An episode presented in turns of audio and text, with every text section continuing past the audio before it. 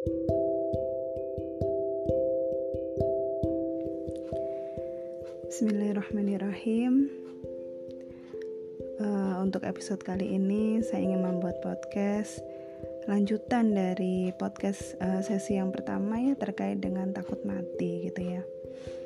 Uh, di sini saya ingin membuat podcast karena uh, untuk persiapan ya rencananya ingin sharing secara live streaming di FB gitu ya. Uh, sharing terkait dengan bagaimana sih caranya mengatasi death anxiety atau yang bisa dibilang takut kematian gitu ya kecemasan akan kematian yang berlebihan gitu ya oke okay. uh, eh, ada beberapa yang sudah saya sampaikan sebenarnya di sesi sebelumnya cuman saya bahas lebih singkat aja di sesi ini karena kita mau fokus terhadap cara mengatasi kan ya oke okay. sebelum kita fokus terhadap cara mengatasi gitu ya uh, selalu kalau saya sharing itu selalu saya pengen bareng bareng-bareng uh, memahamkan sama teman-teman yang akan kita bahas itu apa, kemudian tujuan dan niat kita akan membahas hal tersebut itu apa gitu ya.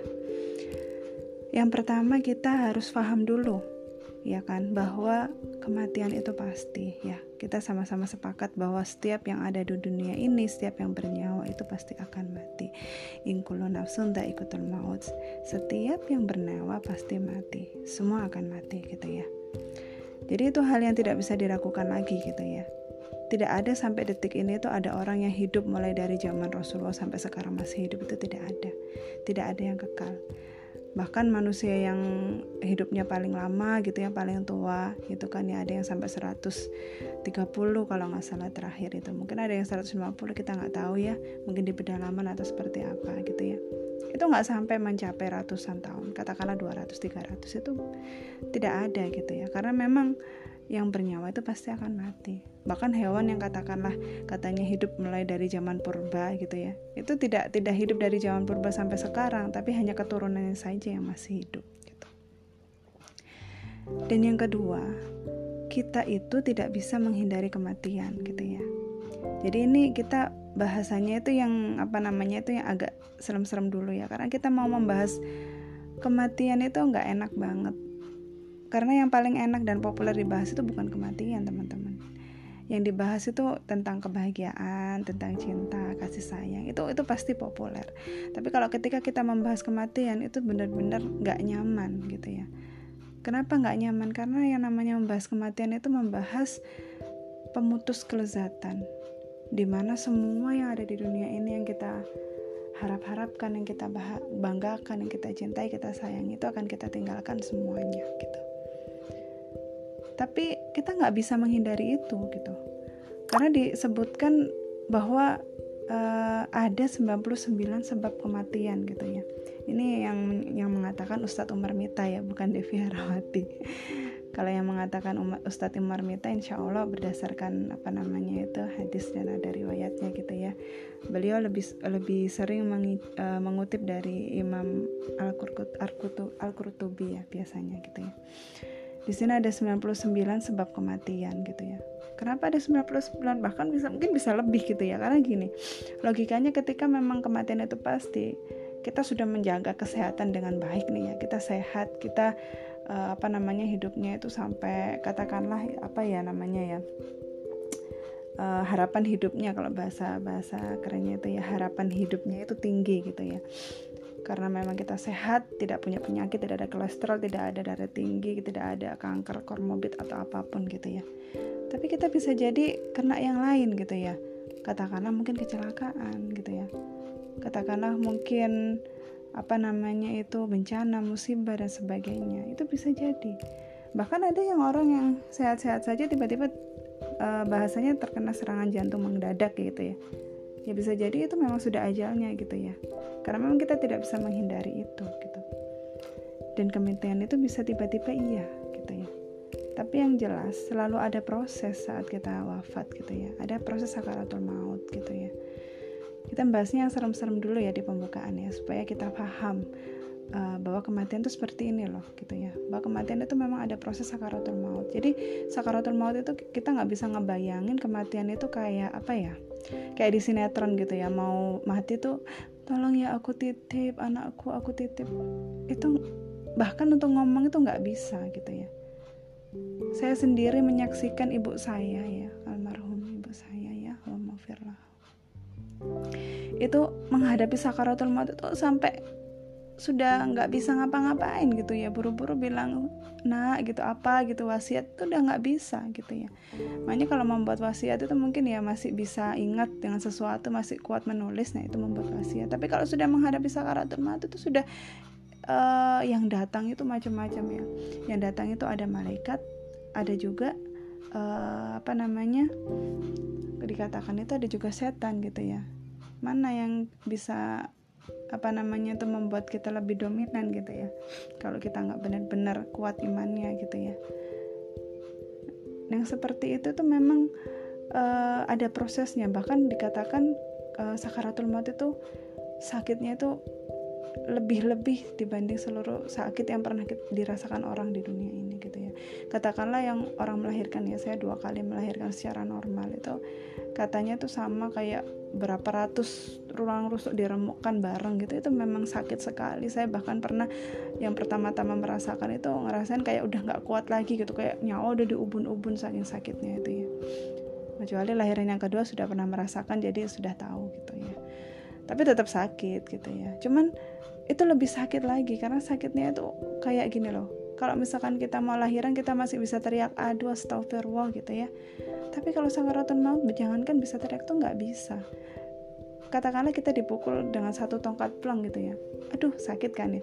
Tapi kalau langsung 100 tongkat 1000 tongkat sekaligus brek gitu ya itu saraf itu sudah sudah istilahnya sudah nggak bisa ngirim respon ke otak untuk bisa bicara atau apa gitu ya. Jadi masya Allah ya kalau misalkan ada orang yang uh, sebelum wafat itu masih bisa mengucapkan la ilaha illallah itu benar-benar luar biasa gitu ya. Luar biasa sekali teman-teman.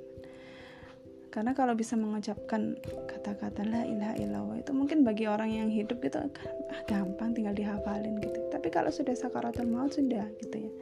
Berat sekali mengucapkan itu. Bahkan untuk sekedar mengatakan la ilaha illallah bahkan untuk sekedar mengatakan Allah gitu ya saya tuh pernah mentalkin ibu saya itu sampai pada titik terakhir itu saya hanya mengatakan Allah.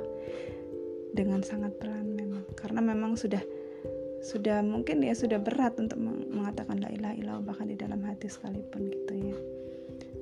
Kemudian yang terakhir itu yang membuat saya benar-benar harus mengingat itu bahwa orang itu wafat sesuai dengan kebiasaan.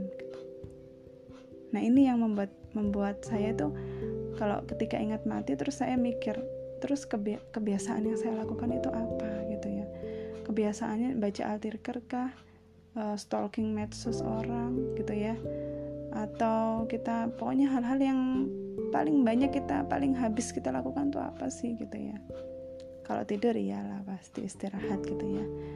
Kalau wafat ketika tidur ya wow alam ya merasakan atau tidak sakaratul maut orang lain tuh nggak bisa ngelihat karena sudah ketika tidur itu kan memang nyawa uh, apa namanya di, di apa namanya ditahan oleh Allah ya. Seperti itu ya alam gitu ya. Seperti apa rasanya kita nggak tahu.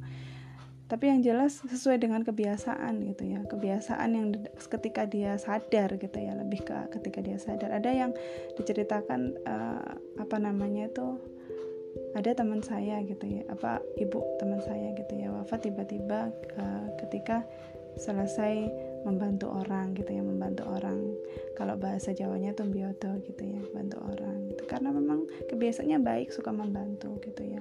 Ada orang yang uh, wafatnya itu apa namanya macam-macam ya. Ada yang wafatnya ketika dia waktu selesai melawak gitu ya ada yang wafat wafatnya banyak kan ulama-ulama yang wafat ketika di, beliau sedang berdakwah ketika ada yang kori gitu ya. Sering sekali tilawah murotal gitu hafiz. Ketika membaca Al-Quran wafat. Subhanallah gitu ya. Hal-hal itu yang membuat saya berpikir kebiasaan baik apa yang bisa saya teruskan sampai detik ini kayak gitu ya. Bahwa sesungguhnya kalau kita sudah paham empat hal tersebut kita harus uh, paham juga bahwa sebenarnya mengingat mati itu bukan sesuatu yang menakutkan harusnya harusnya itu sesuatu yang justru malah berkah dan memang dianjurkan oleh Rasulullah disebutkan ya dalam hadis riwayat Nasai, Ibnu Majah, Tirmizi dan Ahmad. Di sini ada empat riwayat ya. Di sini Rasulullah bersabda bahwa banyaklah mengingat pemutus kelezatan. Apa pemutus kelezatan? Ya kematian itu sendiri. Nah kalau kita sudah mengikuti sabda Rasulullah, itu kan sunnah ya. Ya kita mendapatkan pahala seperti itu ya. Karena kenapa? Ketika kita sudah mengingat mati, itu akan melembutkan hati kita. Sehingga kita itu tidak zolim gitu ya jadi kalau misalkan kita mengingat mati kemudian cemas, itu berarti ad, masih ada hal-hal yang nggak difahami tentang tadi. Bahwa mati itu pasti. Apa yang kita cemaskan? Rasakan saja apa yang saat ini hadirkan rasa bahwa saat ini kita tuh masih dikasih nafas itu udah luar biasa. Kalau kita masih mencemaskan masa yang akan datang, apa yang akan terjadi ketika kita akan mati, apa yang kita rasakan ketika nanti kita akan mati, kita masih saya masih belum siap mati, ya sudah siapkan gitu simpel sih sebenarnya kalau belum siap ya disiapkan kalau pada saat itu sudah merasa benar-benar sudah wah ini ini beneran ya rasanya kayak kayak bener-bener mau wafat kayak mau sakaratul maut. Ya sudah istighfar. Itu jalan terakhirnya ya sudah taubat. Karena taubat itu memang benar-benar sudah jalan terakhir orang muslim yang memang tidak katakanlah bukan bagian dari umat apa namanya bukan bagian dari sahabat nabi bukan rasul kita bukan rasul bukan sahabat nabi gitu ya bukan ulama bukan orang yang beramal soleh ya satu-satunya harapan untuk bisa masuk surga yang tadi orang-orang yang bertobat dan tobatnya diterima ya itu gitu. Ya sudah kalau memang merasa belum siap dengan amalan ya istighfar aja bertobat banyak-banyak bertobat gitu. Itu yang seharusnya bisa membuat seseorang itu tenang. Tapi yang bisa membuat tapi kalau itu pun tidak bisa membuat seseorang itu tenang biasanya itu ada hal-hal yang dia sangat cintai yang takut ketika dilewatkan gitu ya. Itu yang bahaya saya sempat di episode pertama itu menyatakan bahwa penyakit wahan ya penyakit cinta dunia itulah yang uh, membuat seseorang itu rasanya itu tidak tidak mau melepas bahwa tidak mau apa namanya itu menyadari menghadapi bahwa uh, apa namanya itu menghadapi kenyataan bahwa semua orang itu pasti mati gitu. Dan bisa mendadak bisa dengan sebab apa pun tadi saya jelaskan gitu ya teman-teman Nah seharusnya pengingat kematian itu menjadi lembut hatinya sehingga seperti itu. Dan kita tuh harusnya nggak cemas dengan kematian. Justru yang kita cemaskan itu bekal kita itu apa gitu. Yang seperti itu. Di episode pertama juga saya sudah menjelaskan bahwa semacam kita itu mau pulang kampung bekal kita itu apa gitu ya. Apa yang kita bawa gitu harusnya kita lebih fokus benar-benar terhadap bekal itu. Kejar itu benar-benar fokus bekal apa? Fokus mencari kebaikan-kebaikan seperti itu. Karena memang ya terutama umur-umur mendekati 30 atau umur di atas 30 sampai 40 itu harusnya umur-umur yang memang kita itu gelisah. Mencari arti kematian itu apa? Itu memang sebuah hal yang wajar karena itu adalah umur-umur orang itu matang gitu ya harusnya kita tuh berbeda pemikirannya dengan teman-teman yang masih SMP, SMA, kuliah, masih masih apa namanya itu bergejolak gitu ya. Masih kayaknya jarang banget ada anak SMP sama SMA tuh mikirin kematian gitu ya. Sampai bisa mikirin gitu tuh luar biasa. Saya dulu nggak nggak nggak terlalu memikirkan ya ingat ya tahu tapi cuman sekelebat aja gitu ya. Tapi kalau sudah umur 30 tahun tuh seharusnya lebih matang, lebih memikirkan tentang hal-hal yang ketika nanti uh, wafat ketika nanti kita mati seperti apa. Itu harusnya dipikirkan. Kalau kita terbawa dengan slogan-slogan teman-teman uh, apa namanya itu barat ya mengatakan bahwa apa namanya itu life begin 40 gitu ya. Hidup dimulai dari umur 40 tahun karena banyak sekali orang-orang sukses di umur 40 tahun. Itu tuh salah. Harusnya umur 40 tahun itu sudah senja sudah waktunya mempersiapkan betul-betul taubat tanah nasuha gitu ya. Karena memang Rasulullah saja umurnya 65 gitu ya kita belum tentu umurnya sampai segitu gitu. Rasulullah kan makanannya sehat gitu ya. Dulu tuh nggak ada cilok cimol gitu ya. Sekarang semuanya serba pengawet dan pewarna perasa gitu ya segala macam. Rasulullah tuh rajin olahraga. Rasulullah tuh hal-hal yang buruk itu jarang dilakukan hal-hal yang baik yang selalu dilakukan gitu ya beliau senantiasa berpikir positif ber, dan segala macam. Baik hatinya lembut segala macam. Nah kita dikit-dikit gitu ya berburuk sangka dikit-dikit dendam dikit-dikit marah. Belum tentu sampai detik ini kita benar-benar ikhlas memaafkan orang-orang yang uh, pernah menyakiti kita gitu ya. Itu kita gitu ya. Rasulullah yang sudah seperti itu saja memang sudah ditakdirkan umurnya segitu apalagi kita gitu ya. Belum tentu kita bisa mendapatkan bonus di atas umurnya Rasulullah seperti itu. Nah dengan hal seperti itu selain apa namanya itu kita bisa mendapatkan pahala yang pertama tadi melembutkan hati kita sehingga kita tidak zalim yang ketiga adalah membuat kita senantiasa untuk berbuat baik yang tadi. Kita harus ingat bekal kita apa yaitu perbuatan baik yang harus kita kejar terus apakah kita bisa terus-terusan berbuat baik? Enggak. Karena memang manusia kan memang diciptakan untuk bisa salah dan benar gitu ya.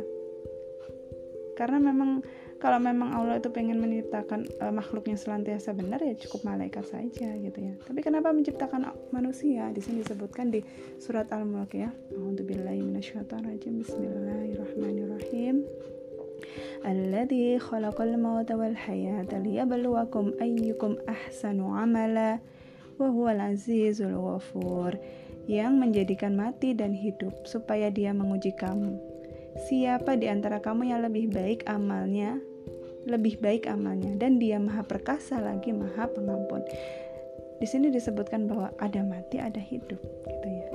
Di sini ada yang disebutkan tentang siapa di antara kamu yang lebih baik amalnya gitu ya? Allah tidak mengatakan lebih baik hartanya lebih baik anaknya gitu ya lebih banyak anaknya segala macam tapi amalnya yang lebih baik gitu. Ingin menguji. Karena kita hidup kita ada hidup ada mati itu kita ingin diuji. Bukan diuji atas kecemasan kita tapi diuji bagaimana kita beker, uh, berfastabikul khairat berlomba-lomba untuk melakukan hal-hal kebaikan tadi gitu. Bekal tadi karena Allah itu maha perkasa lagi maha pengampun azizul ghafur. Kuasa untuk bisa memberikan azab ataupun kebaikan. Kuasa untuk membuat seseorang yang tadinya berdosa sekalipun menjadi wafatnya husnul khotimah katakanlah kita tahu Freddy Budiman gitu ya gembong narkoba puluhan miliar asetnya gitu ya dulu membunuh pasti bahkan sudah pernah bersinah segala macam tapi wafatnya insya Allah husnul khotimah karena kenapa? Mengucapkan takbir Allah Akbar ketika dia dieksekusi gitu ya. Bahkan dia di akhir-akhir hidupnya itu menghabiskan banyak waktu untuk mempelajari uh, agama dengan baik gitu ya. Lalu kita seperti apa yang belum tentu walaupun sampai saat ini kita rajin sholat belum tentu akhir kita untuk baik. Jadi kita tuh benar harus berdoa selepas ibadah itu ya. Berharap untuk wafat dalam kondisi yang husnul khatimah gitu ya. Kalau saya itu berdoanya Ya Allah, wafatkanlah saya dalam kondisi yang benar-benar sebaik-baik am, sebaik-baik iman dan sebaik-baik Islam gitu ya. Dalam kondisi yang husnul khotimah. Dan terlebih lagi bisa syahid di jalan ya Allah gitu. Penting sekali doa-doa yang seperti itu. Allahumma amut fil Islam ya. Wafatkan kami dalam Islam gitu. Kalau teman-teman yang beragama lain ya uh, silahkan gitu ya. Karena banyak sekali doa apa namanya banyak sekali harapan-harapan teman-teman bisa apa namanya sampaikan gitu ya. Ibadah pun juga banyak. Saya punya atasan yang non Islam gitu ya. Uh, diskusi bahwa uh, menurut beliau gitu ya pemahaman beliau bahwa hidup itu lebih banyak terkait dengan syukur dan berbagi gitu ya. Kalau pengen apa namanya itu nggak terlalu melulu dunia yaitu tadi mengingat kematian, berbagi, mengingat orang-orang yang lebih tidak beruntung seperti itu ya. Bahkan kalau kalau di dalam Islam saya mengatakan bahwa dakwah itu penting, beliau mengatakan bahwa uh, berkhutbah gitu ya, berbagi, sharing gitu ya, itu juga penting kayak gitu ya, teman-teman.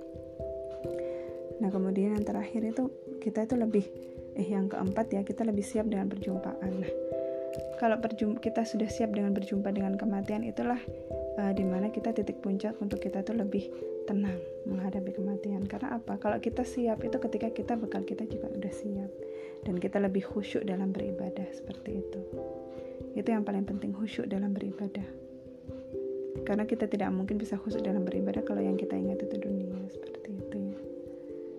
Kira-kira seperti itu ya, semoga apa yang saya sampaikan ketika itu ada kesalahan karena dari saya sendiri dan jika ada kebenaran karena memang uh, Allah ingin menunjukkan itu itu benar gitu ya. Terima kasih. Assalamualaikum warahmatullahi wabarakatuh.